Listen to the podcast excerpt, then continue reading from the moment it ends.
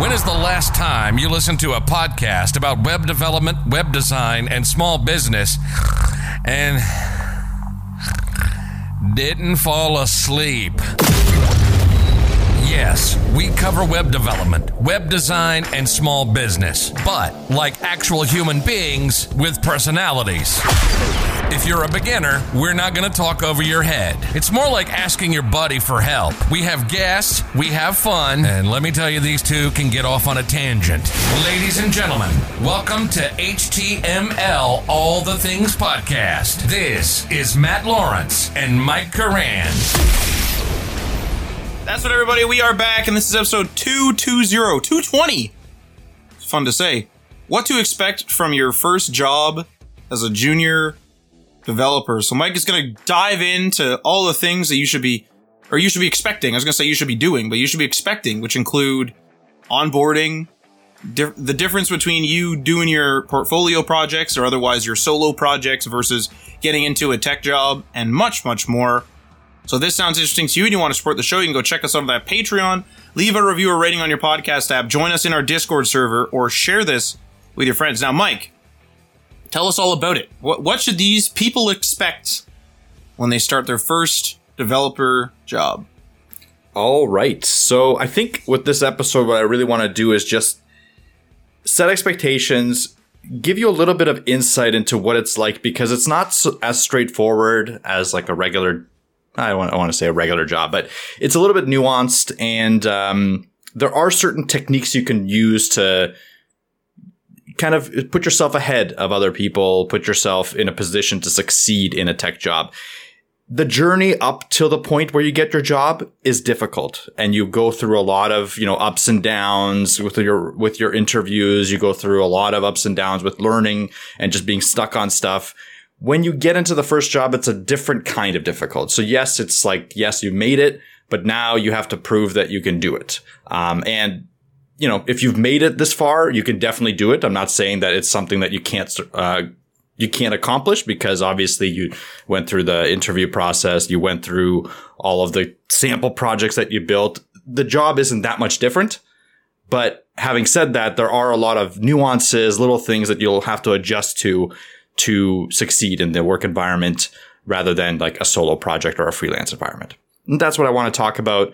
I also want to kind of give you a day in the life that you could expect. Um, and the other really nuanced thing, obviously, is that every company's on every company's procedure, every company's day is going to be different. Right. Obviously, a different company will have a different way of doing their project management. Every company will have a different way of doing their meeting schedules and stuff like that. But overall, I think knowing the structure of someone's day will give you a little bit more insight and a little bit of a step up and into what to expect at least, right? Now, another thing I want to mention is that a lot of what I'm going to be talking about is kind of remote work related. In the office, it's a little bit different as well, but again, they do kind of correlate. And uh, yeah, so let's just jump in and talk about onboardings because the first thing that you kind of do when you get to work the first day, the first week, the first month, even sometimes, month is might be a little bit extreme, but in the first few days, especially in the first week, you're going to be onboarded. And especially when you're going through a remote environment, there's a lot of tech that you have to be onboarded to because you have to communicate with everyone. You have to be able to access the code that you're going to be working on. You have to be able to, uh, you know, check what tasks you need to work on. So there's a lot of different company tools that you're going to need access to. So that first day, I guarantee you is going to be spent, you know, IT giving you access, making sure you have it. A lot of the times it's going to be a little bit of a friction point where like, Hey, I have access to this. There's like these SSO plugins for corporations. One's Okta where you can kind of log into one thing and it'll log you into like 15 other things. it can kind of spiral out of control with the authentication process. So just figuring out how to log in and setting up those tools is a task in itself. And usually companies know that. So they're, they're going to let you have that time. They're going to let you get acquainted to it. Hopefully there's some documentation. Hopefully IT is there to support you. Next thing here is most likely the next thing you're going to do after you have access and you've communicated with the team a little bit in your Slack, in your email, in your GitHub, Jira, all that. You're going to be setting up your repos. So depending on the project you're working on, you're going to get access to that code through GitHub or Bitbucket or GitLab or whatever. And you're going to, you know, clone that project locally. And hopefully there's a good README in there and you're going to start setting up your repo. And this could be something that could take you five minutes and it could be uh, something that can take you three hours or a day. Who knows? Because depending on the documentation, depending on the complexity of the project, like do you have to set up the Docker environment? Do you have to set up connections to integrations? Do you have to set up uh, multiple repos and have them communicate together and start one and start the other one separately? Like all of that is a possibility depending on the complexity of the project.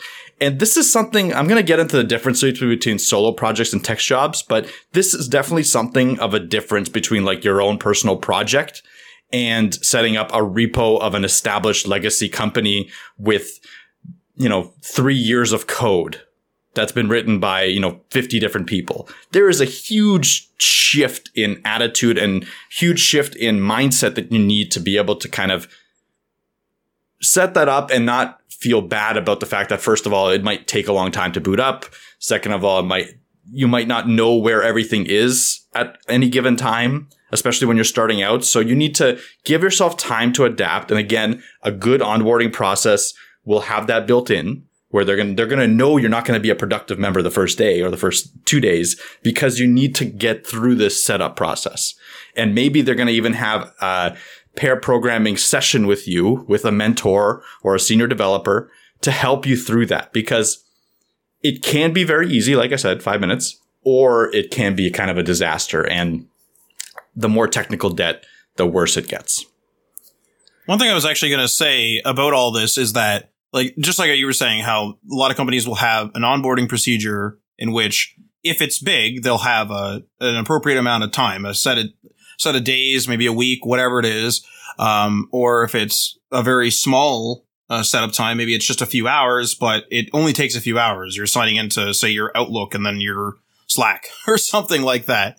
Um, but I did want to mention that, you know, for anyone listening who is just currently working on their own solo portfolio projects and then in the future uh, will be looking to get hired, uh, that this procedure and many of the things that we that will be mentioned in this episode happen naturally. This isn't something you need to be jotting down every single thing being like, oh my god, like Jira. Oh, I forgot about GitHub. I forgot about this and that. A lot of this stuff is pretty uh say natural and pretty standard where they'll literally just have a document that you follow or they'll have a slack bot that walks you through it or there'll be an hr rep there that gives you a package or whatever this isn't a you know, there, every company has 10 steps. Every company has three steps because I've worked in, an, in a place where my spin up time, and this is actually not a joke. My spin up time was pretty well four months because I was working in a completely fake environment because it was R and D. So it wasn't like I'm going into a company and there's IT handles the mail server and IT handles the servers and IT handles the networking and, you know, IT handles this, this, this. And then we only deal with the development side, I was working in a completely falsified, intentionally environment because we're testing devices on a fake environment that's supposed to emulate a real environment. We're working at like a mini fake office. It's a lab is what it is. We're basically doing lab experiments just with digital tools, not with chemicals and not with chemistry. So I, it was full on about a three to four month spin up process and you become more productive as you go obviously. But after the four months, it was sort of like, okay, you can now start taking tickets and start helping people and this and that kind of without a lot of supervision. And even then you still get stuck a lot because you're still a newbie. So I just wanted to mention that because I know some people are going to be freaking out out there or have super anxiety being like, Oh my God, like Slack, email, GitHub. Okay. What's next? Okay. Repos. Oh, I forgot about Docker. Like a lot of that stuff is just going to be a part of the job. You you you might worry about signing into Outlook, but like given the pers- given the task to sign into Outlook, you're not going to worry, if you will. So you know, don't worry about hitting all the check marks. This is this is more more or less, and like Mike can correct me, but this is more or less to, so that you're prepared for an onboarding procedure, and then it'll be natural once you get there, and you'll be like, oh yeah, like email, okay, easy enough. Oh yeah, Slack, okay. GitHub, oh yeah, sure, I know Git it'll be more natural than you think, at least in my experience. Yeah, exactly. And again, it's going to vary from company to company and it's going to vary your level of it, like where you are in your career. So if you're a senior developer, there's going to be a little bit of a different expectation for a junior developer than a junior developer. So most likely, again, speaking to the junior developer audience, it's going to be a very handheld procedure very much like Matt's saying, there's going to be documentation. There's going to be a spin up time where there's not going to be much expected of you other than the fact that you're learning and you're kind of asking questions and you're failing. Like all of that is built in because that's part of the job. Like there's, I know there's some companies out there that expect you to hit the ground running and start sprinting right away. I hope you don't land there. If you do, then you have to just adapt, I guess. But in, for the most part, if you're working for a larger tech company uh, and you're coming in, or if you're working for a startup that knows how to hire properly, it's going to have this worked out. Like this is going to be a worked out procedure. It's nothing to kind of stress about. This is part of how you how you create a good environment for an employee to be successful as fast as possible by allowing them to slowly build up to that. Right? I'd actually like That's to point something intention. else out there too, though, is like if you're saying like you know you need to adapt to the company's pace, sure, but I, I like I've mentioned this before is like someone in college gave me the advice if it's bullshit in the beginning, it's going to be bullshit later on. Now that as with everything in life, there's exceptions to that rule, of course. So maybe their internal onboarding procedure is horrible, but the whole company, the rest of it's fine. That's fine, but don't feel like you're stuck there maybe you're stuck there because you need to pay your bills or whatever, but know that you can go get another job. If you're working there and it's BS all the way from onboarding through your day to day stuff, just think to yourself, okay, I can work to get out of here. Don't feel trapped. That's a great that's a great point and that's a great mindset to have if you're in that situation like you you got the first thing done. You got the job. After that it becomes easier. Right? In terms of getting another job. So just you know, push your way through it as much as you can and you can level up to go to a different position if you don't like where you're currently at. Totally possible. But having said that again, so you set up your repos. Uh, next thing or part of the process will be to have a, a, a meeting, a one-on-one with like a team lead or a manager and here's where you can ask a bunch of questions, especially with the onboarding process. You can ask a bunch of questions in terms of where, where the code base is heading, the longevity of the projects and stuff like that, and what you're going to be working on. So there's going to be a lot of back and forth here. Uh, this is again, these one-on-ones are really useful, especially in a remote environment, uh, where you can set, get your expectations set as well. Like, Hey, my first week, what do you expect? My second week, what do you expect? Sometimes you ask these questions in an interview process as well, but in general, if you haven't, then this is a good place to do it.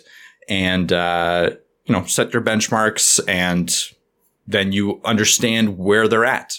Then you understand what you need to do to accomplish them. And again, a lot of the times those benchmarks are going to be pretty low when you're starting out because the, depending on the complexity of the code, it's going to take you some time to ramp up no matter what. In our current in the current uh, environment that I'm working right now, the ramp up time is probably in the two month to three month range as well, like Matt was saying. Now, you're going to get tickets before that, but those tickets are very deliberately going to be intentionally made to ramp you up.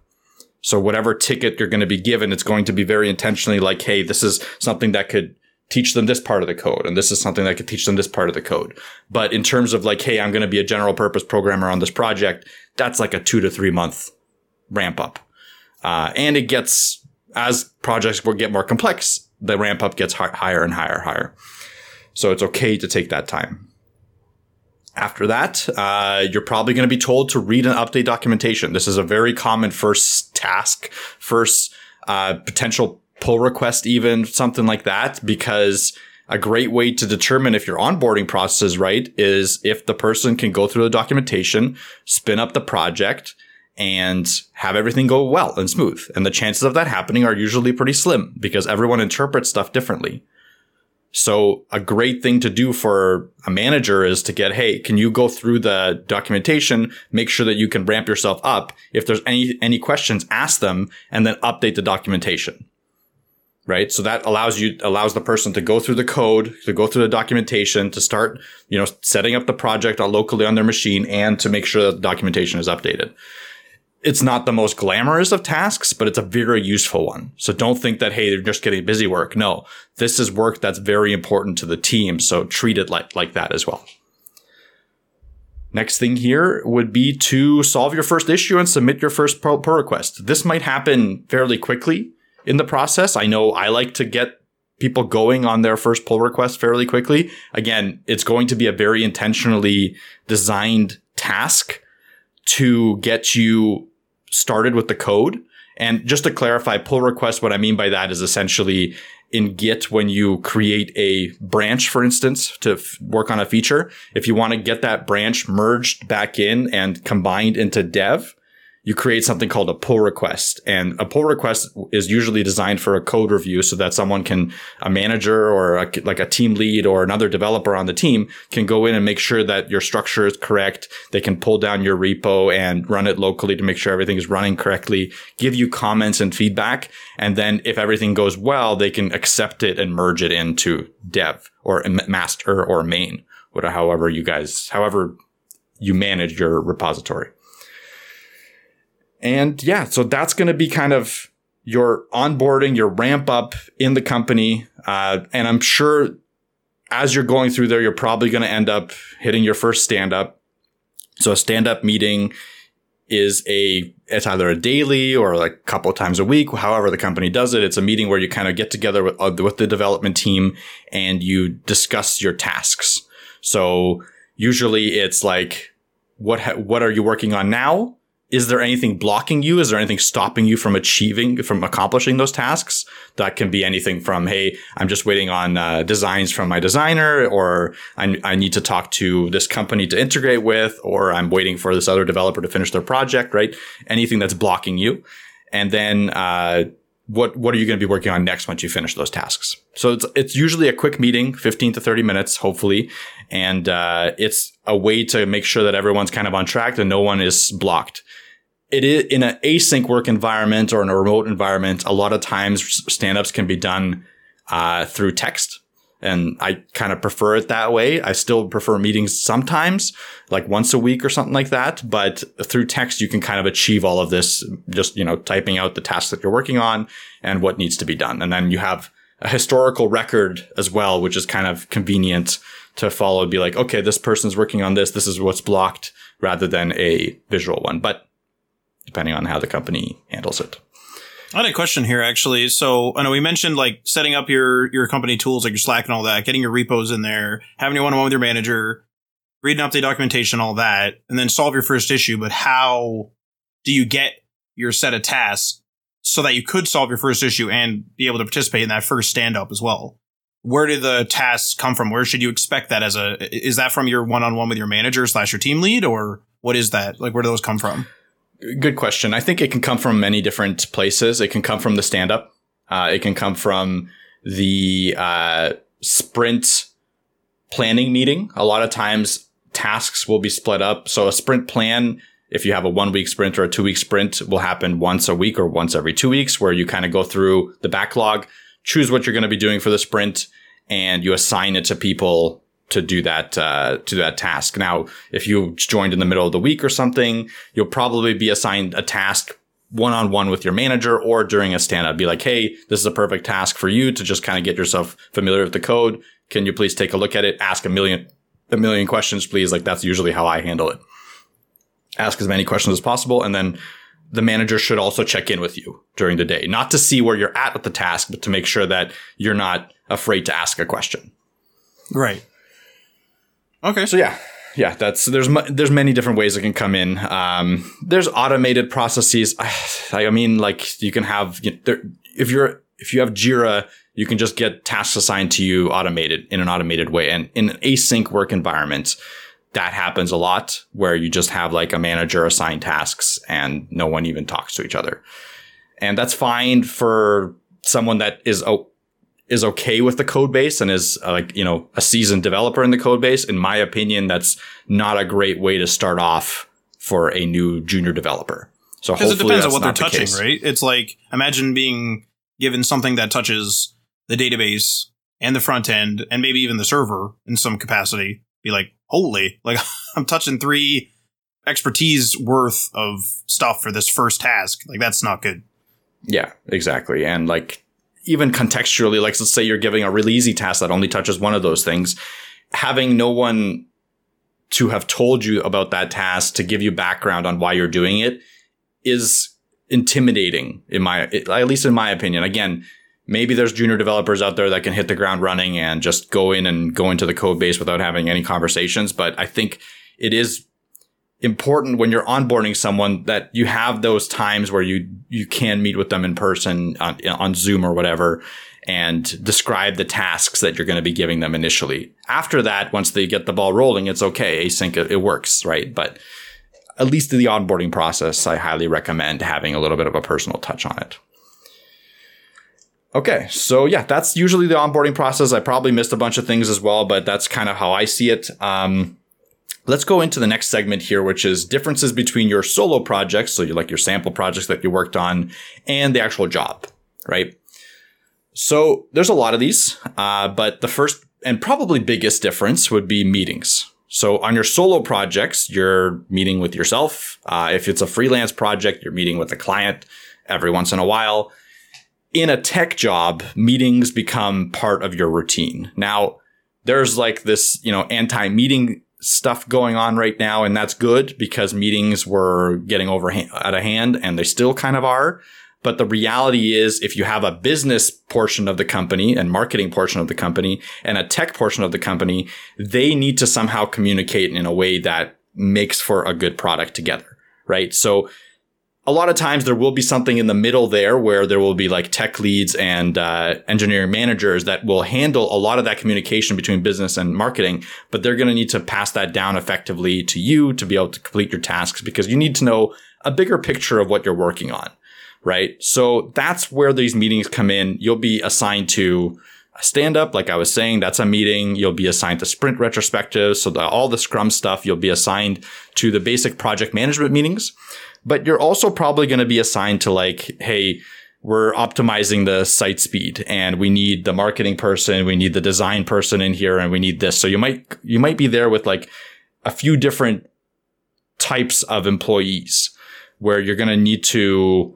discuss, hey, from a development perspective, I can, you know, um, make sure that we load we load less JavaScript here. From a marketing perspective, we can have less analytics here. From a design perspective, we can make images smaller here or less images on this page. So you need multiple different aspects of a company to be able to make some decisions and to be able to move a project forward. And that's where these meetings kind of come in. That's where these task forces come in. That's where these uh, stuff like that. So you are going to have those meetings just be prepared for them. It's nothing special. It's very typical to how you would have like a project meeting in school, right? Uh, nothing, nothing too crazy. Just expect that you're not just going to be sitting at your desk working on code all the time. Well, the thing with all this too, the anti-meeting thing is that there does come a point where a lot of the non-coding part of the company, if you do have those two separate segments of the company that Mike had already mentioned, they primarily kind of function on really communication and meetings. Like their that's their way of communicating. That's their way of going through things, and they are constantly brainstorming and this and that. And then the technical side, and then some other stuff too, like the graphical design and stuff like that. That's where, say, the actual the actual like quote unquote work is being done. And they're playing like a support role. So like you're making the app and then they're marketing the app. So they got to know where it's at, this and that. So there's you're working cooperatively, but there is um, a line of contention, if you will, where they are meeting happy because that's literally what they're supposed to be doing, and then they're trying to go into a comp- into a section of the company in which is not meeting happy, and so this is why there's this anti-meeting thing because imagine being given a ticket, you have three days left, and then you wake up, you're in meetings from eight to four, and then it's like, oh, well, I guess I'm working from four till eleven, unpaid effectively assuming you're only paid for eight hours. I guess I'm working from four to 11 on my code only to then wake up again to go uh, have a meeting at 8 a.m. And this is the, the, these are more or less horror stories, but these are things that happen. We always, we've discussed uh, productivity in the past and deep work hours and all this type of stuff, but having like having, let's say, a meeting and then two hours and then another meeting, you're not really probably going to get too much done in those two hours. There's no like deep work section. There's no, there's no time to really focus on it. And I'm not one to necessarily subscribe a lot to like, oh, I need my two deep work hours and this and that. I don't manage it that much, but it is something that happens naturally where there are times where say a deadline's coming up and I'm like, okay, I need this done. And then I just sit down and I just, you know, bang it out. But if I was constantly called all the time during that really what it is is deep work period if i was constantly called during that or if i even had a call coming up really soon within a few hours couple hours. I, my my brain's half in my my work and then half into the meeting thinking okay i got to make sure i'm there. I got to have a drink ready. I got to be you know whatever races through your your head. And so this is why this anti meeting thing is happening. Um, so hopefully you don't get into a company that is meeting heavy meeting happy but um, we'll see what happens. I, I would say the anti-meeting thing is in the same stage roughly as the four day work week, where the four day work week is starting to sort of take off. The anti-meeting stuff is starting to take off. Maybe it's a little more ahead because meetings have been around for a long time now, but, um, yeah, just, I guess my whole point with this is just, you know, you're going to enter into one culture or the other, or one in the middle where they have maybe sometimes a little bit too much meetings, but sometimes not, not that much. But just don't get mad necessarily at the other department is I guess my ultimate thing because it is a line of contention. They need to know what's going on and you don't want to tell them. so just, you know, that sometimes you got to ignore, ignore them for a little bit and do your deep work. Like I'll, I'll just shut my phone off and I'll just, that's it. And I'll do my deep work. And even if I miss some sort of critical ticket, it's like, yeah, but I'm still coming out at the end of the day with my task done. I, I I built my whole footer like I was told to and I'm and I'm coming out with with a result. I'm not sitting there being like, oh, that needs to be checked. Oh, oh, I gotta do that. Oh, oh, the header now. Oh, like, hang on. Oh, this person needs help. Oh, wait, we need to schedule a meeting. Wait, oh, someone needs to reschedule the meeting. Like, it's too much all over the all over the place. So it is a contention point from both sides of the fence. So just remember that you're trying to work cooperatively and try to be civil, but with with the even though it is a, a point of contention. Yeah, exactly. And and a big tip that I have for this kind of stuff is everyone kind of looks at your calendar, especially business people. Trust me on this. Your calendar is like the most important part of a business minded person's um, connection with you. Because when they go to make these meetings, they'll use something like Google Calendar or Microsoft Office, whatever, which have the ability to see what your calendar is looking like. So when they look at when they when they add you to the meeting, you can see all your meetings that day. So if you ha- if you need to get that footer done, like Matt is talking about, and that's part of your job, that that is your job, you're a developer, then you have to block off that time on the calendar, right? Block off three hours so that someone from the business side knows, hey, I can't book them in this time because they're going to be working. That's a very typical way to handle that situation, Matt. Um, whether the business side will respect it or not is a question, but a lot of times that is a really, a really important thing, a really important separation to make to actually get some productivity done because your time costs a lot of money and companies know that. So they try to limit meetings, but if you have 15 different departments, that communication starts to kind of overlap all the time and it just becomes a disaster. Well, the thing is too is they could be doing stand-ups of their own, whether or not they're on the was it the Scrum system or not, those other departments or something similar. But they could be having a stand-up or an equivalent to a stand-up, and you might be their blocker. Yes, you. They might say, "Hey, I you know I'm done my poster uh, that we're going to be posting on some sort of Facebook ad, but I need this developer to tell me how far he is along, so I can push like." Put out a date, like, are we Q1, Q2, when's our deliverable? And you could be their blocker. And so you kind of think about it in that way where like they're going to be bugging you, but you're trying to, you're trying to get the work done. You know, it is a bit of, uh, it is a bit of push and pull, but you're 100% right in that work or the, uh, like time is money when you're at work. Absolutely. And so, you know, there, there is a, there is a happy balance, but it's hard to strike it. It's hard to get it right. Yep. And it's never going to be perfect. So just accept, accept that and kind of, you know, adapt, like Matt said. Okay, so next thing here, uh, the differences is code reviews. Obviously, if you're working on a solo project, you're not going to have too many eyes on your code, so you can write whatever the heck you want. It works great. In a company, a lot of times there will be people looking at your code to make sure that it conforms to the company's guide. to the company's coding style, to the company's linting process, to the company's to the company's uh, way of doing certain things. Now, it might be rigid, it might be loose. There's many different variations in between, right? So sometimes they sometimes they don't care. They'll just take a look to make sure that you're not breaking anything and move it along. And other times they'll be extremely rigid and say that you have to use arrow functions instead of regular function calls. And that's it. Like no in between. You have to do that. This is where you need to learn the system. You can't, as a junior developer, come in and change the entire, you know, structure of a code. It's just, it's not going to work. You can suggest things. There's nothing wrong with that. Being like, Hey, I learned this kind of style. Do you want to take a look at it? But expect that to get shot down sometimes and move on.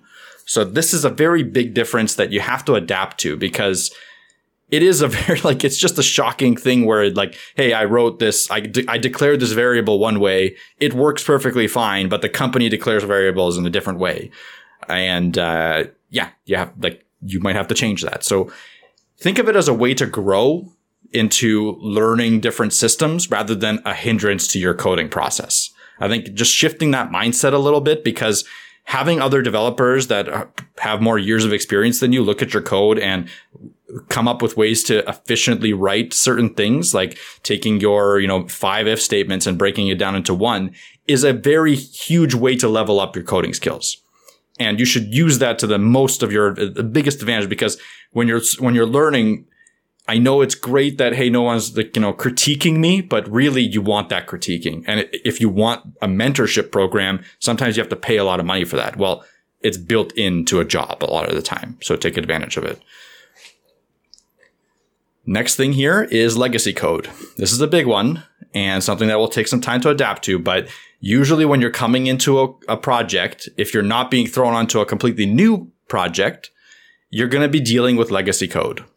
And this could be, you know, just old code that was written three years ago. This could be a small package that was written over here for like th- three years ago to connect with some database. This, this could be your entire project was written, you know, two years ago by a completely different team and you have to adapt to it. Reading code, figuring out what's going on in code, debugging code. This is going to become a very big part of your job. That's the reality of it sometimes it's not fun because all of a sudden, you know, you were used to React with um, hooks, but these this company hasn't updated to hooks. They're still using class classes and they have they can't update their React package because of some other package, some other dependency that relies on the old package. Like it just becomes a mess a lot of the times. And yes, they're always going to say like, "Oh, we're looking at updating it. We're all looking at updating it," but don't rely on that. You're going to have to adapt. You're going to have to learn the older system. You're going to have to learn how it works.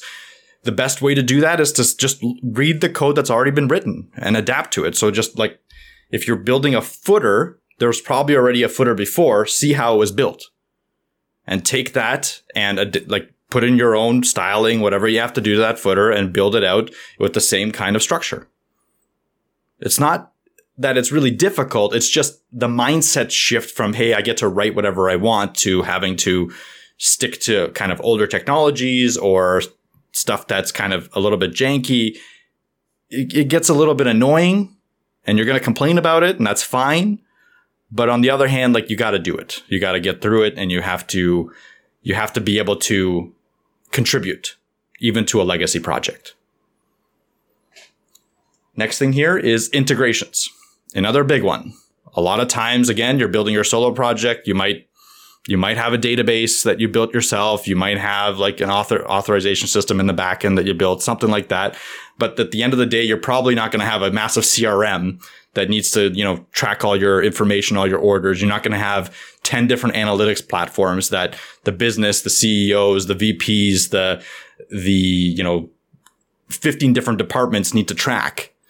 You're not going to have the inventory management systems. You're not going to have the internal tool, internal tools for internal authentication. Like there's just integrations become a very big blocker for a lot of things and probably one of your biggest challenges as you start kind of ramping up in the code base because when someone comes and says, Hey, we need this feature. I need you to ha- have this button pressed so that we can navigate to this page. It's not just, hey, I'm just going to put a link here. No, well, every time you someone clicks on it, we need you know, this tracker to be there. We need this tracker to be there. Well, now it's slow. Why is it slow? Well, you have 15 trackers on it. Well, that's not my problem. Like you have to kind of efficiently load them. And it just goes into this rabbit hole with a button click. And I don't mean to scare anyone about it. I just want to be very clear that part of your job will be to figure out the more complex stuff that you weren't really thinking about in a sample project. And these integrations have that complexity to them because some of them might be old, some of them might be new. Just making them work together isn't a whole other a whole other issue. And when you're looking at a code base that's been worked on for a long time, you're to just see a bunch of code that just it's not it, it, looks it looks out of place and a lot of that is like an adapter to an integration or a old piece of legacy code that makes it so that you can communicate with this old database, like a, a mainframe or something like that, like some crazy stuff. So that's where that kind of technical debt comes in. And that's where a lot of the complexity in a seemingly simple project can lead you down rabbit holes to kind of build out very complex systems. Uh, I actually want to mention something here where if you think about this as a as a single task, and we mentioned this before, taking a large task, breaking it down. If we think about this as like a, a one task where, sure, it's one button click. There's your task. But Mike said, you know, there's four trackers on it for whatever reason. It's anxiety inducing and it's, it's worrying because you're, you, you didn't think about this when your solo projects. You didn't do this in your portfolio projects and you're thinking like, oh my God, what do I do?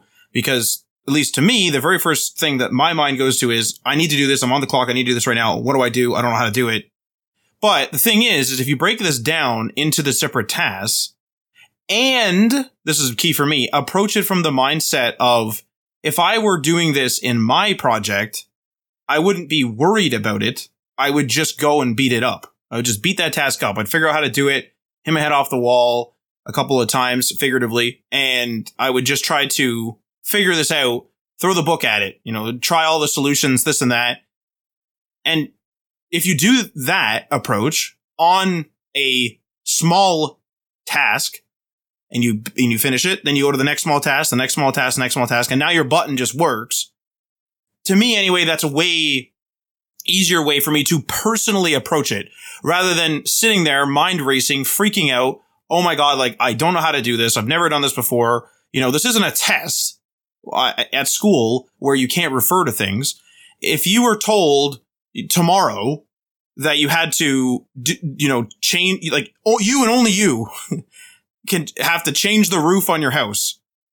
I mean, yeah, it's going to be a little anxiety inducing, but you're going to be able to like look things up and do whatever. And then you're going to attack it and you're going to do it. It might not be amazing, but you're going to attack it, try it and see what happens. The big thing with a lot of web development stuff is a lot of the stuff, not everything, but a lot of the stuff is obviously working or obviously not if you have a button that is supposed to send a signal to Google Tags, that that Google Tag Manager, and all it does is track how many times this thing was clicked, and you click on that button and it does work. It does send the Google Tag Manager, but it doesn't send the user to the page they clicked on. That's super obvious. Same with the other side. If you click it and the user does get to the next page, but it doesn't trigger Google Tag Manager, it doesn't track that click. Super obvious. So you know, this isn't like some really complex thing where it's like, what are the side effects of this? Sure, some big code bases, you're going to have some weird side effects down the road or whatever, whatever, like what have you. But in general, if you approach these problems in the standard, take the big task, break it into small ones, but then just think of it as, I'm just going to tackle this task. Because all you at the end of the day can do is just do what you, do what you normally would do. I mean, if you can't solve it, I mean, you can't solve it. Uh, like, what's, what's going to happen to you?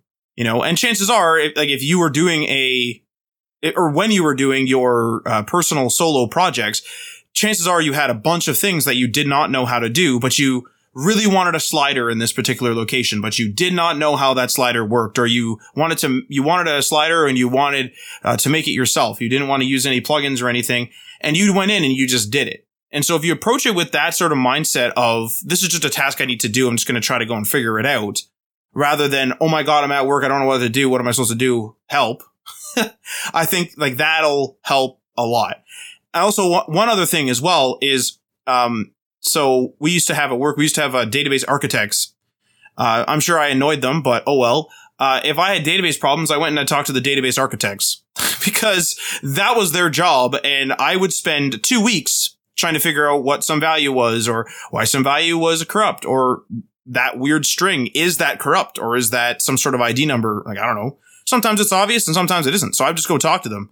Yeah, sure. Maybe they got annoyed with me here and there. You know, I wouldn't go there every day and every, or every five minutes. Certainly not. Uh, and I would try to gather a few questions and go ask. But um, that's what I would do, as I would just go to the database architect and be like, "Hey, I don't know. Like, I'm bumping up against your expertise. Uh, help." so, um, you know, if if possible, use that as well as a, as a help uh, for for your own sanity. Because there's a reason why there's database architects, or there's a reason why there's sysadmins, or whatever. Because you're all working together and sometimes you step over the line and you're, oh my God, I got to set up this server. What do I do? Well, maybe you're not supposed to be doing that and you're overthinking the problem. Or maybe you are supposed to be doing that, but it's really simple, the change that you need to do. And you're overthinking it's not your expertise. And that guy knows the answer right away.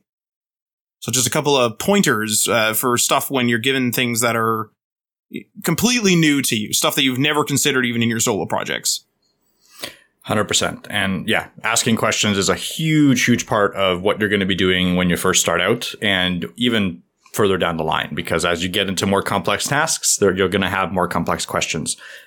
Always don't hesitate to ask. Make sure that you're not repeating questions too often, but don't hesitate to go out there and ask a question. That's really important. It's, I'll, I'll talk about a little bit in the tips and uh, why that's important, but really like ask questions 100%. Next thing here, testing.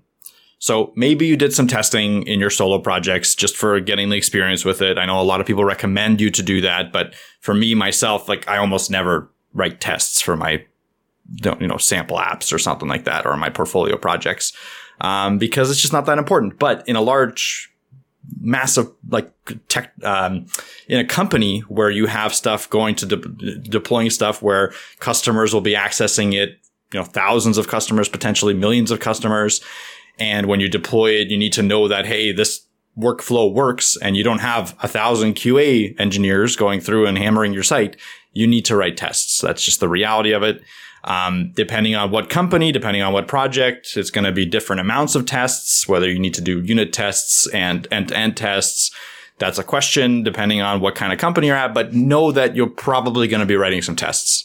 And usually if it's a integrated feature, I'm going to say if it's a feature relating to payment or checkout or anything to do with like e-commerce, let's say, you're going to be spending just as much time as you are coding the feature as you do writing the test for it. It's almost a 50-50 split. So don't be afraid that that's it's taking you a long time to write the test because it's intentionally taking a long time. That's it's just complicated. That's just the reality of it. It's okay. It should be built in if they want tests written, they're going to have to pay for tests being written. That's kind of how I put it. And, uh, yeah, it's not super complicated. It's not hard, like, it's not hard to do. It's more time consuming than anything, but it is important for the code base to be able to be tested on like a deployment, uh, and be able to be tested on perform for performance optimizations and stuff like that. So just accept that this is go- probably going to be part of your job. I had a I had a question. So my all my testing in the past, I mean, short of me obviously testing people's websites out, but all my testing in sort of I guess this level that we're talking at, uh, this level of corporation, were hardware tests, like testing like phones or testing you know whatever modems or whatever. So what do you mean by testing in this instance? So you're saying writing tests. So to me, that means literally going into Microsoft Word and writing in like we need a test case in which uh, the user goes here, clicks this button, goes here, backs out three times, changes the quantity. You know, we need tests that are really straightforward. Can the user add quantity? Sure. But then we need another test that's really crazy. Like the user keeps adding and removing quantity and we need to make sure the system adapts to that. Is that what you mean? Or do you mean literally programming in like a, a bot or something yes. to do the test? Like, what do you mean? Yeah. So both, uh, so programming in a bot to do the test. Okay. So an, an end-to-end test, for example, let's say you have an e-commerce site, uh, an end-to-end test would do this. It would load the, load a page. So you, that's part of the bot process. Then on the page, try to detect something that should be there, like the, you know, the title of one of your products. Then you would use that title to find the add to cart button. The bot would press the button. Then it would open the side cart, right, automatically. And then you, the bot would click the checkout button, then go to the checkout page, then fill in the checkout information, then hit the place order button and see what happens. And it would be at, at every step, it would be detecting something on the page that should be there. And that would be the check mark. So sh- is the price correct? And you, you would compare it manually. So you would type in the price that you expect into the test, the bot, and if it doesn't correlate, then the test would fail and it would send you a notification. It, they also sent like create screenshots. They also create videos. Like these tests are very sophisticated, like, but you have to program them, right? But it's like, it's almost like a person is going through it. It runs a headless version of Chrome. So like you, you just, it like literally spins up a headless version of Chrome in the background and it automatically does all these actions. So there's also something called unit tests, which are a little bit smaller where you like, like literally are detecting, Hey, is this component, you're giving the component some information and is this component displaying the proper information? Those ones are less robots and more just, Hey, is this exist? And that's it. Sorry, so a question again then. So you're saying it opens up this this headless version of Chrome. Are you using like a plugin to create specific tests? Are these called like I don't know, Bill's test or or something? Like what is like what is this? Is this like like you're like when you were first talking, I thought like you know you would go into you know how like you you validate a form. You're effectively checking the the form to see if the user has entered the right thing. You could take the same kind of idea and check to make sure that like give the robot or give the JavaScript and say the total should be $13 bang on. And then it, and if it isn't, then give me a, you know, a console log and says, Hey, they, the total is actually 1260. That's bad or whatever. Um, is that what you're doing? Or are you actually using like a specific plugin for some sort of framework that's a, that's a bot for testing? Yeah. Specific plugin, plugins like Cypress, Playwright, Mocha, Jest, all of those plugins, all those random words that I just said, they're all just plugins for testing different things. Okay. Yeah, they do all that for you. Like they they're the ones that create the headless uh, instance of Chrome. They're the ones that run through everything. You write in essentially their syntax as well. So they have their own kind of JavaScript programming syntax. Like it's not it's you're not learning a whole new language, but you need to know like how how their HTML structure works and stuff like that. Like how do they crawl the HTML? How do they get it? But it's all documented, obviously. Again, it's not hard. It's just tedious, really, at the end right. of the day, because you have to go in and write all these manually. Like you have to write like what it took, what it needs to expect. Sometimes you have to give it an entire like fake API to pull to push in. So like it needs to check if your if your component, your headless component, can interact with you know Stripe or it can inter- PayPal or whatever. You have to make like a fake PayPal API payload and put it in there. So again, it's annoying and tedious. But yes, there are tons of tools out there to help you do that. It's just part of the process. On a personal note, I don't I don't code at this level, and every time we talk about this, there's a new big thing, and it pushes me further and further away. like I had no idea this existed. Now there's a whole new syntax, a whole new thing you got to do. Like great. It's it's one of those great. things you got to do, but it's built into like part of the process. Like I don't, it's not, you have to learn this whole platform or whatever. It's nothing, I don't know. It's so like, like if I, if I don't know it, do, will I know it tomorrow? If I started studying right now, I know I'll know it tomorrow. Or like how yeah, complex I think, I think at, at a basic level, you would be able to write a test tomorrow without too much of an issue. Yes. Interesting. It's not that hard. Like it's not, it's honestly not that hard. Obviously, the more complex your project is, the more complex your tests have to be, but to just to make a basic test to test like how a button works is not like yeah you could do that tomorrow no problem Probably I would like to know like, why we have never heard of this before, or like I have never heard of this before. I've heard of all the different parts of React and this and that, and Shadow DOMs and every other thing. And like I don't code in React, but it's like I've heard all about all these different parts. And this is the first time I'm ever hearing about this. Like, how did something this seemingly large slip through the cracks? And, and the reason why I'm asking this is for my own understanding, but also uh, are the people doing solo projects even aware of this? Well, like if you're not aware of it, there I'm sure there's tons of people that aren't aware of it either. So good, it's good that we brought it up. It's good that you dove in. Uh, why you haven't heard of it is because you just have not needed it.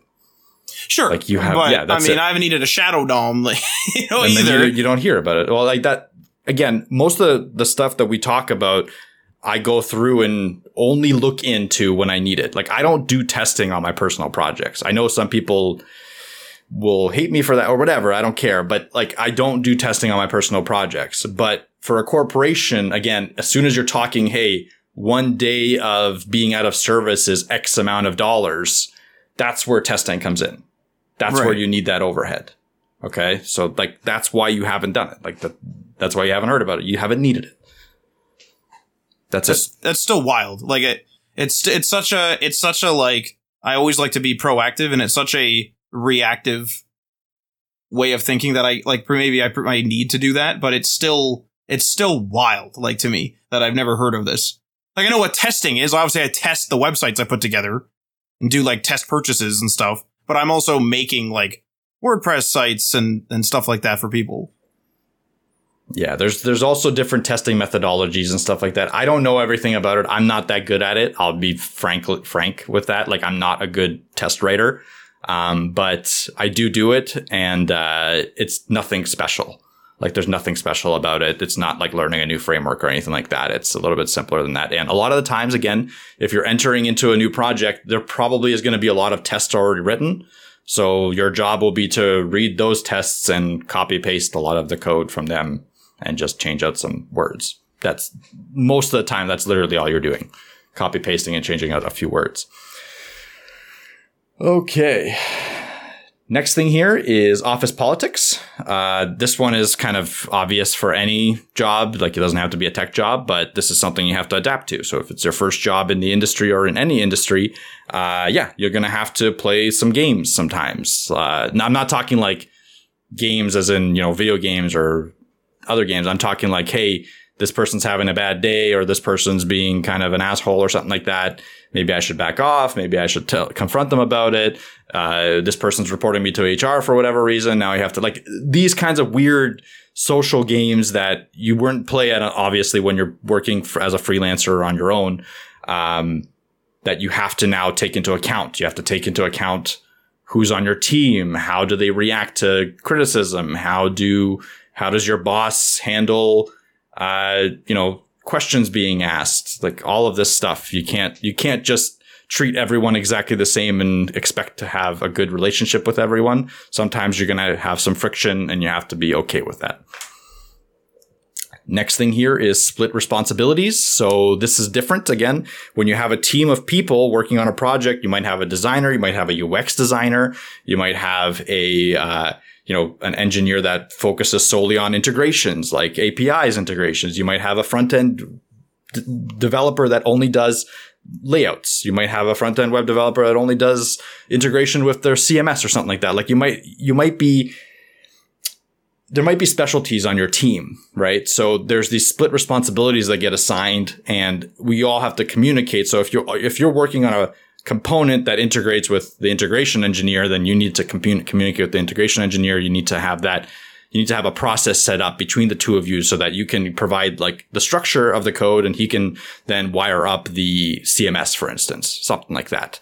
Um, there's a little bit more nuance to that. Every team handles it differently. Some teams like to do it more siloed where uh, if you're working on a feature, you have to handle all of the features, like uh, code structure, including the integration, including the layouts and stuff like that. But depending on who you're working for, what kind of company it is, it might be different. So ideally, you want to work in a small team. You want to handle as much as possible to learn as much as, as much as you can, but that's not reality for everyone.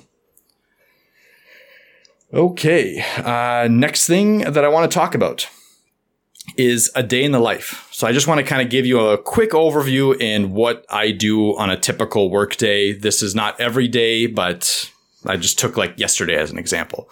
So usually after waking up uh, and just having like a coffee, I'll check my Slack and emails really quickly, make sure there's nothing urgent, like the site's not down, uh, and answer any answer answer anything that needs to be answered at that time. Then I'll go into Jira. I'll check my tasks, make sure that no one's tagged me in Jira because in Jira, if you haven't used it yet, you can kind of tag each other in different tasks. So if someone needs something from you, if someone's blocked, whatever, they might contact you through Jira. They might contact you through Slack. They might contact you through email. So I think the splitting of communication has become a little bit extreme. Um, but hopefully your company doesn't have another task management software like Wrike or whatever that you have to also check. Cause I've heard of that happening where you have to be literally checking like five different pieces of software to figure out where someone has contacted you from what. And that can get kind of crazy, but again, that's part of the day, part of the day, part of random jobs. Nothing is ever 100% efficient. Bring on the chat apps. More chat apps. I want more disparity. Even on my personal phone, I'm like, I need to message this person. Where do I message them? Messenger? SMS? RCS? WhatsApp? Where is it? Where are they? Something just dinged? I don't even know what it's from. Uh, like it's just like Discord, Zoom. Where is it? More, more, please. I need more notifications, more updates, and more things that could potentially break. Papa John's. Papa John's. Yeah, exactly. So that's what I mean. Like it, it's just it's some teams manage it better than others. Whatever. Okay, just accept it and move on. Uh, after I check Jira, I'll usually just set up my development environment because while I'm checking Jira, I, check which task I'm going to be working on, or I just check my notes from the day before. Sometimes I write notes for myself and be like, hey, these are the three tasks that I want to finish in the morning or next day or something like that. I'll set up my development environment for those tasks and then I'll take a break. So I'll kind of step away, maybe do some exercise, go finish my coffee somewhere. I'll just relax for a bit because I like to kind of split up my communication time and my setup time with my deep work time. I think it helps me transition into deep work a little bit faster. And again, finding your routine and finding your, the way that you can uh, get to a deep work state or get to a working state faster is going to be key. Uh, a lot of your work is going to de- demand you really to concentrate on code, really to get stuff done. So you need to make sure that you can be effective. Because if you're not, and this happens to me all the time where I have just bad days, then I find myself working till like seven or eight. Um, and it's not like you're, my com- the company's forcing me to do that. It's just like my own mental thing where I'm just like, well, I took a bunch of breaks. I couldn't focus here. So I'm just doing this. And it's, it's annoying because again, some companies will not force you, or most companies won't force you to do that. But you're, if, depending if you have the same mental model as me, uh, you might feel bad or something for whatever reason and force yourself to work longer. So it's better to get stuff done as quickly as possible and be able to sign off as quickly as possible rather than just stretching your day with a bunch of nonsense and YouTube videos and whatever distractions.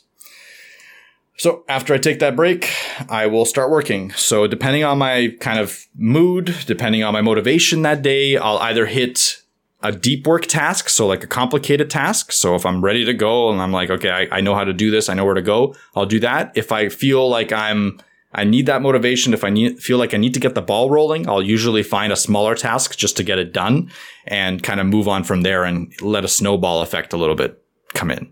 So it's not one it's not one or the other is both. Like I'll, I'll use both depending on the day. Then I'll usually, once I finish a task, so usually two to three hours of time, I'll have some breakfast. Uh, and I, I do a late breakfast, so that's why it's later in the day.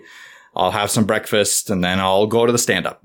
So stand up meeting for, for us right now, it happens three times a week. Uh, so, and it's usually around 15, 20 minutes and we just, you know, give our updates for the day and make sure that no one's blocked. It's very standard stand up meeting. After the stand up, usually there's might be some other meetings that happen because sometimes there's a blocker. Usually a blocker will cause another meeting or at least a conversation. Uh, sometimes you're you schedule meetings right after your stand up because you're already in a meeting. So it's better to kind of, you know, group them all together. Like Matt said a little bit earlier. If you have like meeting two hours meeting, that two hours becomes really useless. And that's 100% true. Uh, that for me, especially, like I, in that two hours, I'll just be thinking about that other meeting or thinking about the meeting before it. So I kind of like to group my meetings together as much as possible. Doesn't work all the time, but whatever. If I don't have any meetings, I'll just go back to coding. Then code for a few hours, lunch, and uh, then some more meetings, right? Or coding. So depending on the day, I'll have maybe at most I'll have three meetings. I really, I like those days kind of suck for me. I really don't like it, but I, it's fairly okay right now. Um, sometimes I'll have days where I have no meetings. Today is one of those days, in fact, where I literally have no stand up, no meetings. I could just work all, all day. I did book off time to work though, so that no meetings could be scheduled because I do have a feature that needs to be done for tomorrow. And uh, when someone contacts me why I have it booked off, that doesn't happen very often. But if someone does, that's my explanation. It's not a big deal. Uh, and I usually end the day with Jira. So I'll open up Slack in Jira, make sure that all the questions that I have that have been asked me are answered. Any questions that I need to for tomorrow, I'll ask and I will check, make sure that my tasks are updated. So one thing that I want to mention with the, with Jira is you want to make sure that you're updating the status in there. Uh, it's important for kind of the project management perspective and for your own backward, like for legacy code's sake, because if you're working on, for instance, the footer and, uh, you explain what goes wrong with the task, what you needed. The next time you have to do an update to the footer, you can go back to the Jira task. And if it's linked correctly, you can kind of avoid those mistakes. Or if there's any, if there's ever any issue with the footer, we can see who did that footer and ask them directly because it just makes it a lot easier to, it's not about like accountability. It's more about quick, quickly getting to the solution, right? So it's important to kind of update those tasks, make sure that everyone's on the same page. And then I sign off. And usually I sign off, I set like close my Slack and I don't look at it for the rest of the day. I do have a notification set that if I get mentioned a couple times, uh, it will notify me. So like if there's an emergency, someone will mention me a couple times, I can jump back on, but it doesn't happen very often. And that's it. That's my day in the life. It's nothing glamorous. but I figured it'd be interesting or at least important for people to understand that it is just a normal day. And uh, if you know what it looks like, it might not be as scary to dive into. Last thing here is I just want to say a couple, a few tips, tips and tricks uh, to kind of stand out and make it so that your first, you know, few weeks, few months, first year in the industry is super beneficial for you, right? I think first tip right here is stepping outside of your comfort zone. So let's say you were always a, you know, HTML, CSS, React dev, and the company that you're working on has now switched to Vue. Don't be afraid to make those kinds of shifts. It's not, it's not a good idea to be stuck in kind of your ways, especially early on in your career, because the more you kind of take on that you don't know, the faster you'll learn and the more the, the faster you'll grow as a developer. The, the web development in general requires knowledge from a million different areas. And until you have that mindset of, Hey, I'm okay with struggling a little bit here. I'm okay with learning this new, new technology. It's going to be very difficult for you to progress in, in your career because what one company does, what one company's tech stack is, is almost never one to one what another company's tech stack, no matter how you put it together. Just different tech leads, different legacy code. You're always going to be learning something new. So it's, it's better to just embrace it, be okay with struggling, ask questions, watch videos. You know what I mean? Like you don't have to know it to be able to take that task. Obviously, you have to have some basis in reality. Like you can't, from a web developer, you can't all of a sudden take on a machine learning task unless you're a genius or something like that. Like that's probably not going to be a good idea. But if it's in the same realm, you can do it. And you'll struggle, but it's okay. What do you think about people that, so they'll try to learn stuff on their own time? Now, obviously that's pretty normal, if, especially if you code for a living and code for a hobby, let's say, for example. But what do you think about if someone is, um, let's say you're working on the tech stack that just, let's just say React for the sake of just this audio. So you're just, you're working with React and they want to move over to Vue and the company is not giving you any time to spin up in Vue. They just want you to one day be in React and then you're switching teams to some other project, say, and you're in Vue. So you'll be basically forced to do it on your own time. Is that acceptable, unacceptable? Like, what's, what's your take on that? Yeah, I don't. This, is a tough one, but honestly, my take is when you're a, when you're a junior developer, you're probably going to have to learn on your own time. There's, it, it's just going to be, it's just part of the job, and it's unfortunate, maybe, maybe not. Uh, it's, but it is, it, it, you're going to have to take, like, especially when you take on these tasks that are outside your comfort zone, you're going to have to ramp up in them in some degree. And you can do that on the job, right? Like you can learn on the job. That's not an issue. But for the most part, your own mind, in your own mindset, there's going to be this blocker where you're like, well, I can just do a little bit more and I can learn a little bit more here and I can get by a little bit faster. The first like two years or year of your job is all about that progression. You're probably not going to be getting the craziest salary. Like you're not going to be getting these six figure, high six figure ranges on your first junior developer job. That's not the reality.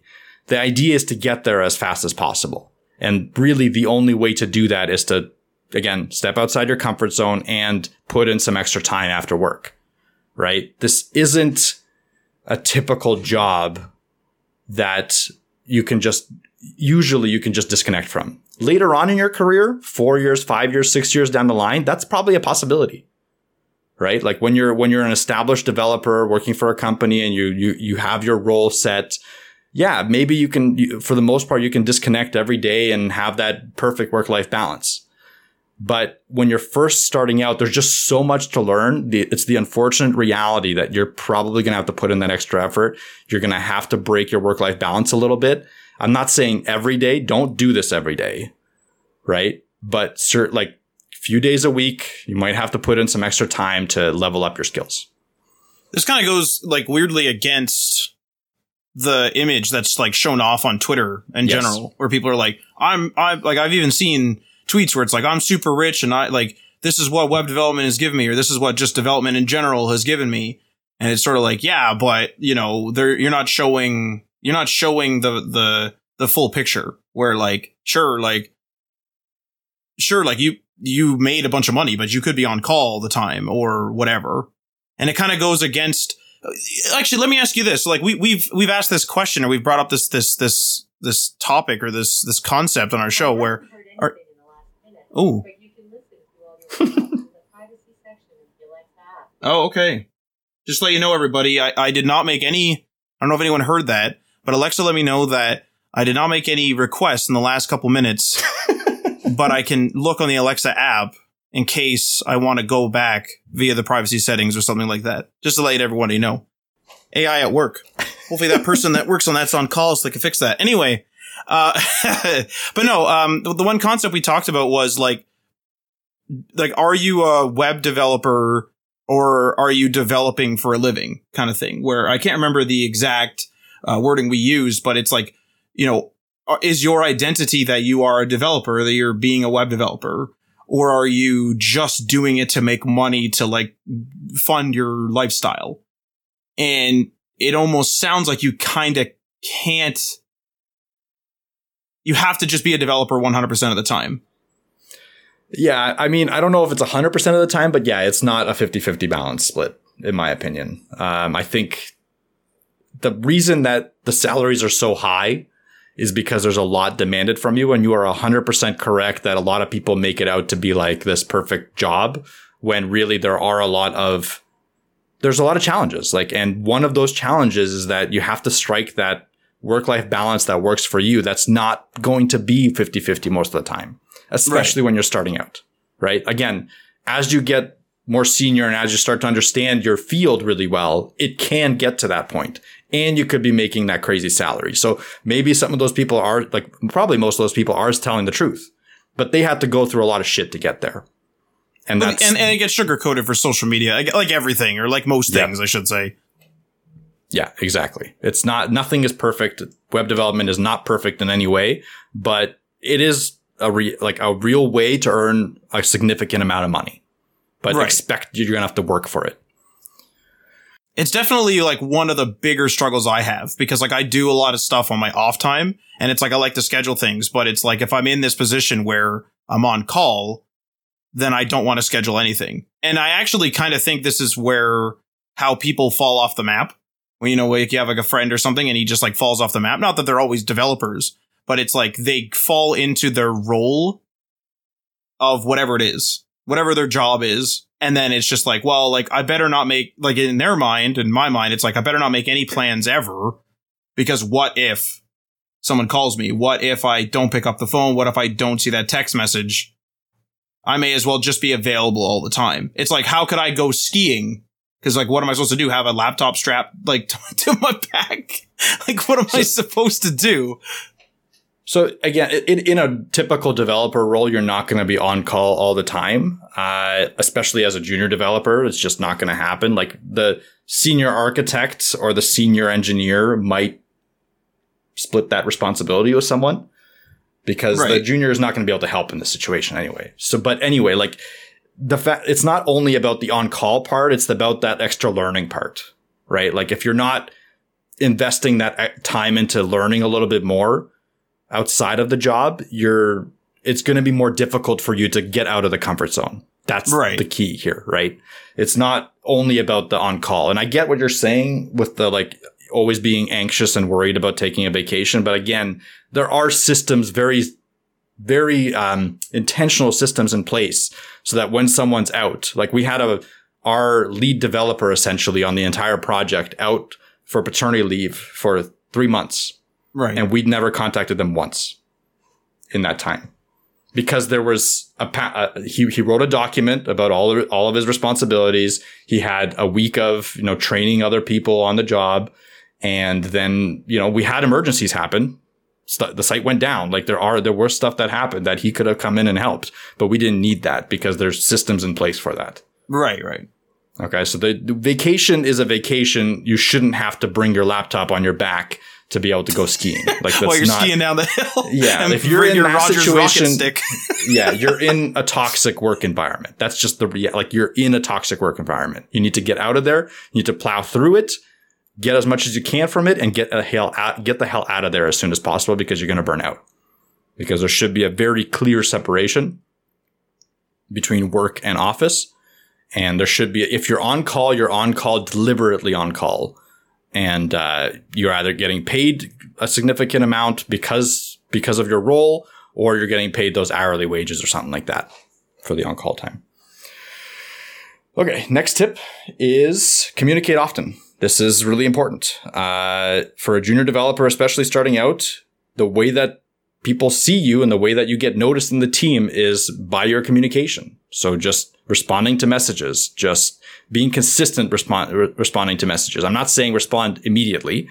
If you're in deep work, turn off your notifications and work. But if, when you get out and you have that time set for just, you know, drinking a coffee, respond to some messages. Respond to your Jira tickets. Respond, respond, respond.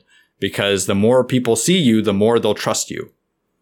The biggest thing that I've noticed is like trust builds really quickly when you have a clear line of communication. It's not about how great of a developer you are. It's not about that you can do this 10 times faster. If you're re- consistently reporting on the issue that you're solving and you have a great, like a, a communication line to the, to the stakeholders and that you're letting them know what's going on, you're going to be trusted to do more and more really quickly. Ask questions and then write down answers. So writing down answers can be something in a knowledge base, which would be great, or it can be personal in your own notebook, whatever. But just so that you don't have to ask questions more than twice, just make sure that you write down the answers, especially to the ones that you know you're going to have to ask more times. Oh, one other thing too I want to ask uh, or add there is that because you're not versed in something, obviously you know you don't want to keep asking the person the same question. But if you write down the answer, like you write down the question you asked, and then you write down the answer, if something is close or you think is close, and you might get the same answer, um, I open up with like, "Hey, uh, I'm not sure if this is the same answer you gave me before, like about this, but." And I let them know that like I'm acknowledging that I might be asking the same question, but I'm so green with whatever it is that I'm not actually sure if the question's the same. And that, so I mean, I, I get told off sometimes, but, um, but it does soften the blow. At least lets them know that I'm not just being negligent and not writing down the answer. It's just that I, I don't know if it's the same thing. What's crazy, Matt, is that I feel like you were definitely in a toxic work environment because all your story, like I've never been told off for asking a question, not once in my entire life of any developer that I've ever talked to has ever has I've been told that like that's a stupid question. Any negativity at all, like not even once. The only I, thing that I've had is like no responses. That's the only thing. That's the worst that's happened to me There's I mean, no I've never response. been in like a professional developer role in terms of like in a corporate environment. Uh, but like, and some of my answers are not about the corporate environment. Some of them are about like, uh, like a more of a blue collar position as well. Um, like, uh, working with my hands and stuff. But it's like, like all these, like I've definitely been told off, like in multiple, in multiple jobs, in multiple things. And I, and then I just don't, Uh, then I just don't give a fuck right after. Yeah. It's really, it's really bad. It's pretty rugged. Like it's, it's literally, there's been times where I'm like, oh, hey, like, I'm just making this up. It's like, hey, like, where are the brooms at? And it's like, I think, you, I think all the staff know where the brooms are. It's like, oh, okay. Well, it's not getting sweep then. I just walk away. and then that's it. And then it becomes, then it becomes a problem. You know what I mean? It's like, once it's toxic, now I'm toxic. It's not good. it's, uh, I had some, I, I've had some good jobs. I've had some bad jobs, but also I've had like good jobs and good environments with like one or two bad people. It's kind of like in school where you have some bad friggin' teachers, you know, whatever. Yep. That's why I always say in school or in university, bad teachers are actually teaching you for the, the workplace because it's going to happen. You're going to have a bad boss. You're going to have that. Like I, I've been very lucky. I want to clarify. Like I, I've had weird situations at work. Like I've definitely had some weird situations with clients. I've had some weird situations and I've had, I've had some confrontational moments with new employees and stuff like that. But in terms of my direct reports, my, you know, my managers, I've been very lucky in the web development industry. And now I worked in the restaurant. That was a whole different can of worms. There was a lot of yelling there and screaming, but so I don't know if that just taught me to not care about it anymore or something, but regardless, very lucky. But yeah, I, I feel like you definitely had some toxic, toxic relationships at work. Um, and that's definitely, definitely hitting you, but, uh, it's not all bad.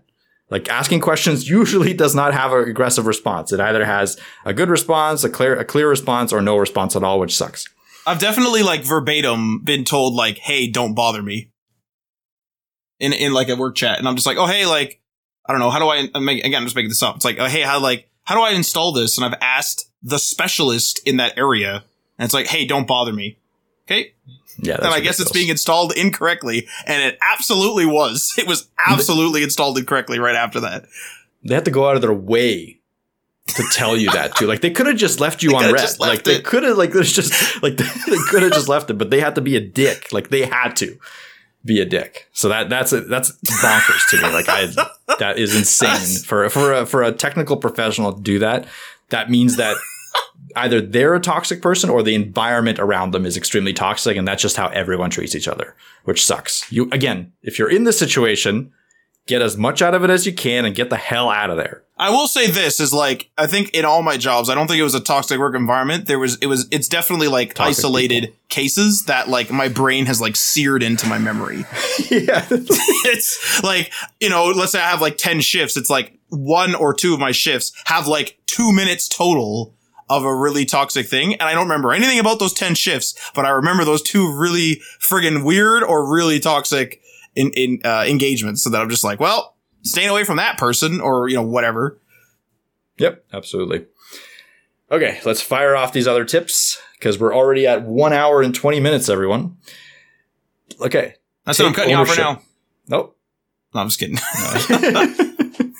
Take ownership. this one is particularly useful for advancing in the company. When you first start off and you start looking at the backlog of tasks, and a backlog is usually something that's in Jira of stuff that they want to get done. Essentially, stuff that they just don't have the people or they haven't assigned to anyone or whatever. It's something that the business team usually asks for and needs to be done at some point in the future sprint. If you can find a task there that you think you can do, and again, step out of your comfort zone a little bit here, you can go to your project manager, you can go to your tech lead, you can go to another developer and be like, Hey, I want to take this task on and go through and talk to the stakeholder. So who reported that task? Reach out to them. Ask them for clarification on something and take that task and take it from start to finish to completion, right? Now, I'm not saying alone. I'm not saying you have to just like silo yourself and do this. I'm saying communicate as you're doing it because it shows that you're taking ownership of a task and you're doing whatever it takes to get it done. And that kind of mentality is really valuable in a development environment because a lot of times there's some developers that'll just kind of sit back and wait for tasks to be assigned to them, do the task, don't talk to anyone, do the task, submit it, then have a bunch of feedback because they weren't, they didn't clarify anything. They just did their first best foot forward and that's it. And then they have to do a bunch of iterations and iterations without speaking it to anyone. And then eventually, you know, three weeks down the line, it gets done. Now, that's going to happen. You're going to have that kind of situation happen to you. That's fine. But if you can step ahead of that a little bit and make sure that you understand the task top to bottom and have those conversations with maybe the management team or the stakeholders, then first of all, you're branching out of just development. So you're getting noticed and you're becoming a more valuable member of the team because you're able to, without as much hand holding and without as much uh, back and forth, get a project done and delivered. Or not even a project, sorry, a task. A project would be probably too much to ask initially. So try to think that way a little bit. Try to find that task that really helps you and then establish that process. So, you know, like you, are going to be handed more, more uh, responsibilities. You're going to be handed more complex things down the line and embrace that again, outside of the comfort zone a little bit. Own up to mistakes. This is a big one. No one likes to admit that they're wrong. No one likes to admit that they screwed up, but you're a junior developer.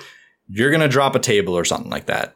And dropping table by, by that, I mean like an SQL table, like a, a database table. You're going to accidentally write something in SQL and it's going to destroy the entire database, right? That's going to happen. I'm, there might be some other, like not as extreme, but it might happen. Like that is a very common issue with junior developers, right? if you own up to that mistake in the stand up or whatever, the consequences are probably going to be nothing. They're going to be, it's going to be a learning example. It's going to be like, Hey, we're just going to revert back to the, to the backup because this happens all the time. If you don't own up to that, if you're just like, Oh, you know what? I was following this guy's recommendation and like, uh, it was actually him or them or whatever. If you start pointing fingers around you that's something that you clearly screwed up. That's going to look really bad right off the bat. It's not a big deal to screw up. I promise you it's going to happen. And I promise you it's not that big of a deal. Okay. Obviously, a lot of times you want to limit your screw ups to like the development environment and the pre-prod environment. But even in, even in production, it's going to happen. Like sometimes something will go down. I've done it. I've taken down the site. Like in the last three months, I've taken down the site myself. My own personal mistake. I wrote to all the stakeholders what happened. I gave them a retrospective of what happened. I, I owned up to it, I promise. And nothing, ha- like no negative feedback was, was put on there. People were more than happy to hear that. It's not a big deal to own up to your mistakes as long as you, as long as you own up to them. No negative feedback until you got to me. And then I sent you a message and said, just fix it. Don't bother me. yeah. Yeah. yeah. You're that toxic person in our relationship. I got it. It makes sense. Everything makes sense now. That's a joke, everybody. Well, let's let's calm it down. Yeah. Okay. Own up to your mistakes. That's a clear, clear one. Suggest solutions. So as a junior developer, you might be really hesitant to like put your foot forward and suggest something that you think that, you know, the seniors will obviously know. But the reality is you're learning development at a different time than they are. So for instance, there's a new project coming up that's an internal tool for like managing uh, order numbers, whatever. People need to have visibility into what order numbers are being placed at what time, a little dashboard. Everyone has been using Angular forever. Everyone on the team is big on Angular. It's okay to mention, hey, maybe we should try React. Maybe we should try Svelte for this. It's a new framework coming out. It's a new framework coming up. It's faster, X and X and X. Talk about it. It's not, doesn't mean that they're going to accept it, but it's good to kind of get your foot in there. It's good to have those conversations. It's good to be that kind of person that is okay with suggesting something new because when it comes time to it, when you start to develop more of a rapport, when you start to develop more seniority, you're more likely going to be the one that they lean on to choose new technologies because you already know about them. You've talked about them many times. And then you can start bringing in maybe Svelte into your, into your work environment or React stuff that you actually like to do. If you just stay silent and conform to whatever everyone says, it's you know, you're like, yeah, you're going to be stuck working at like working with older technologies, but you're also, you're just not going to be relied on as much. Establish work life balance that works for you. Again, Matt mentioned it before. Like, is it possible to have perfect 50 50 balance? Probably not. When you're first starting out, you need to put that extra effort in to try to kind of get out of the first initial role as quickly as possible, in my opinion. You want to make sure that you establish as much knowledge as you can because as you start interviewing for the more senior roles that are like high three figure salaries, if that's your goal, the questions they're going to be asking you is what tech did you work on? What did you do? And if you didn't step outside your comfort zone, then you're probably going to be siloed into whatever tech was presented to you.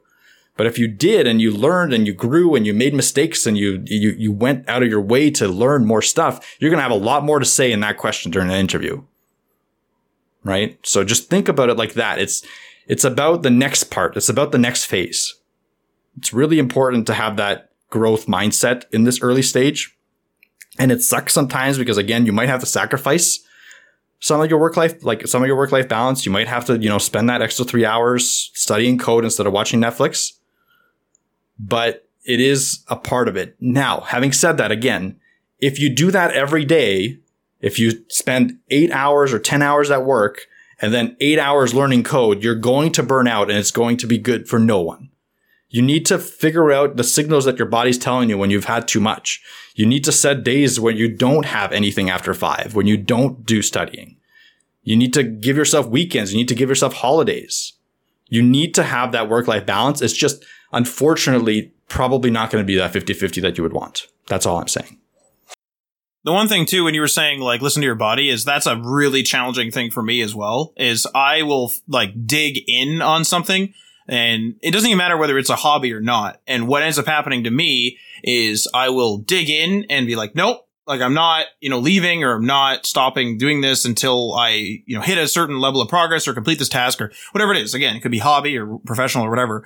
And what ends up happening is if, if I do not reach that level of progress and I do not listen to the signals of my brain or whatever is telling me, then I eventually just go, all right, I guess I just can't do this. And then every time I approach that task, I approach it like I don't care. And then I just do a horrible job. And I was like, yep, just as expected. And I move on, which is probably not good. So don't do that. yeah, it, it is a tricky thing, but you, it's important to learn. Like Matt said, it, it can debilitate you. Like it can bring you down. Like I've been trying to learn to golf lately and, and I was like progressing like normal. And now I've lost everything I learned the whole season because I just like hit a wall did not progress at the level I wanted. And this is leisurely. Like, remember this. And, and, I'm not even trying to be PGA tour. I'm just trying to like play consistently. And I like hit a wall and now I just can't do, can't play. Basically, I just, I basically just can't play because I'm just useless. I go up and I'm like, oh, well, that was bad. went in the water. Oh, well, whatever. Take a drop. Oh, look, I messed it up again. And that's like just how I, and that's not good. Like I do that with no. everything and it's not good. But and uh, it's a mental thing. And golf a is thing. a very, very mental sport. And say like development can be too. Like you can get stuck on a problem and it can grind you down. It can. So that's oh, something oh, yeah. that you have to work. You have to work on. Like I'm not saying you, Matt. I'm saying everyone out there, and myself included. Like it sometimes grinds me down too. It's just one of those things where it's going to be part of it. Like debugging is 50% of your job. Debugging code. Yeah that's like in these big projects, that's something I didn't mention actually, and I should have in the uh, differences. But you're going to be doing a lot of freaking debugging, and and it's annoying and it's frustrating, and you need to be able to mentally get past that. And it is really a mental thing, and you need to be able to know when to step back, and you need to be able to know when to go in, and like that's where like again, the reason that developers are paid so much as you move up levels is they're able to kind of balance these things. They're able to suggest solutions. They're able to implement a feature. They're able to take ownership of something. They're able to do this kind of stuff and get through the mental barriers and finish a project. Because all of it, like it's just challenge after challenge after challenge as you go through it. Like it's almost never a smooth, smooth sailing, no matter how well prepared you are. And like, yeah, the, the top paid developers are able to like just put their head down, grind through it and answer all the questions and get through all the debugging bullshit. And that's it. And that's, it's important to learn that early on, I think. Otherwise, you're going to have, uh, it's going to be a kind of a rude awakening. And the last thing here, last tip is time block your calendar. We already mentioned that, where if you want to do some deep work, time block it in your calendar. And then you can actually get some work done without getting contacted constantly to, I don't know, change a logo here or ask what the status of a project is, even though you put it in the Jira ticket and all the other frustrating things that can happen and that can distract you in a non urgent sense, I should say. Sound advice, sound tips and tricks. But I think I think that concludes the episode. Unless you have It anything else to add, Mike. It does. That's it. That's your uh, little breakdown of your first junior developer job. And I hope you get it. I hope uh, you get through it. It's not, I maybe made it out to seem difficult. I hope I did not scare anyone off, but Scared me um, off. I'm out of here. That's good. Yeah. Fantastic. But it is, I just, I wanted to be really realistic about it. And, but I also want to say that you can do it 100%. It's not rocket science. It's not that hard. It is a lot of office politics and management and stuff like that. And you can get through it. All right, and with that, if you like episodes like this and you want to support the show, you can go check us out on that Patreon. That's patreon.com slash HTML all the things. And many thanks to our $3 tier patrons, Ryan Gatchell from Blue Black Digital and blueblackdigital.com, Chris from Selfmade Web Designer and selfmadewebdesigner.com, Tim from the Web Hacker on thewebhacker.com, DL Ford from dlford.io, Viv Hash Dash 9block Media, 9blockmedia.com, Jason from Geek Life Radio via geekliferadio.com, Michael Curie from MC Web Studio via mcwebstudio.ca, Magnus from YesWeb via yesweb.se, Jeff from Twitter via at the Jeff McHale, Fire Ant Season via, via fireantseason.com, and a new one this week, Watoto Coding. So that's Watoto Coding via watotocoding.com. Feel free to leave a comment or a review on the platform that you're listening to this on, and this outro will sign us off. You've been listening to HTML All the Things Podcast. Web development, web design, and small business. We hope you've gotten some useful and practical information from this show. And we hope you appreciate that we talk to you like human beings. And we hope you had some fun. We'll be back soon, but in the meantime, hit us up on social media on Facebook, Instagram, and Patreon at HTML All the Things, and on Twitter at HTML Everything. Until next time, this is HTML All the Things signing off.